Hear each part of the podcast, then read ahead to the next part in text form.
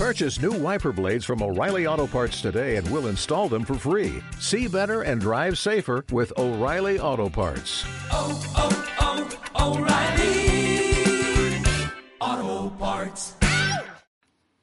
Architecture and urban planning have always worked alongside each other, providing a comfortable and a safe place where human beings can live as a civilization.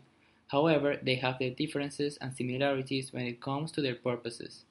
For instance, architecture focuses on the space that men are going to need and use in order to provide them with shelter, a place where they can feel protected.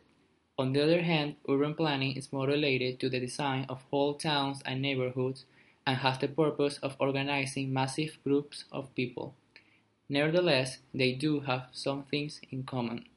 For example, both of them have a duty towards the society because they have the responsibility of protecting the communities.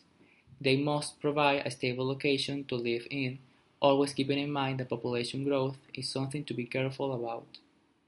In my opinion, Caracas has some difficulties with the urban planning because people who were in charge of that job didn't think that this city was going to be so crowded, and that brought as a consequence the slow progress in the development of this urban area.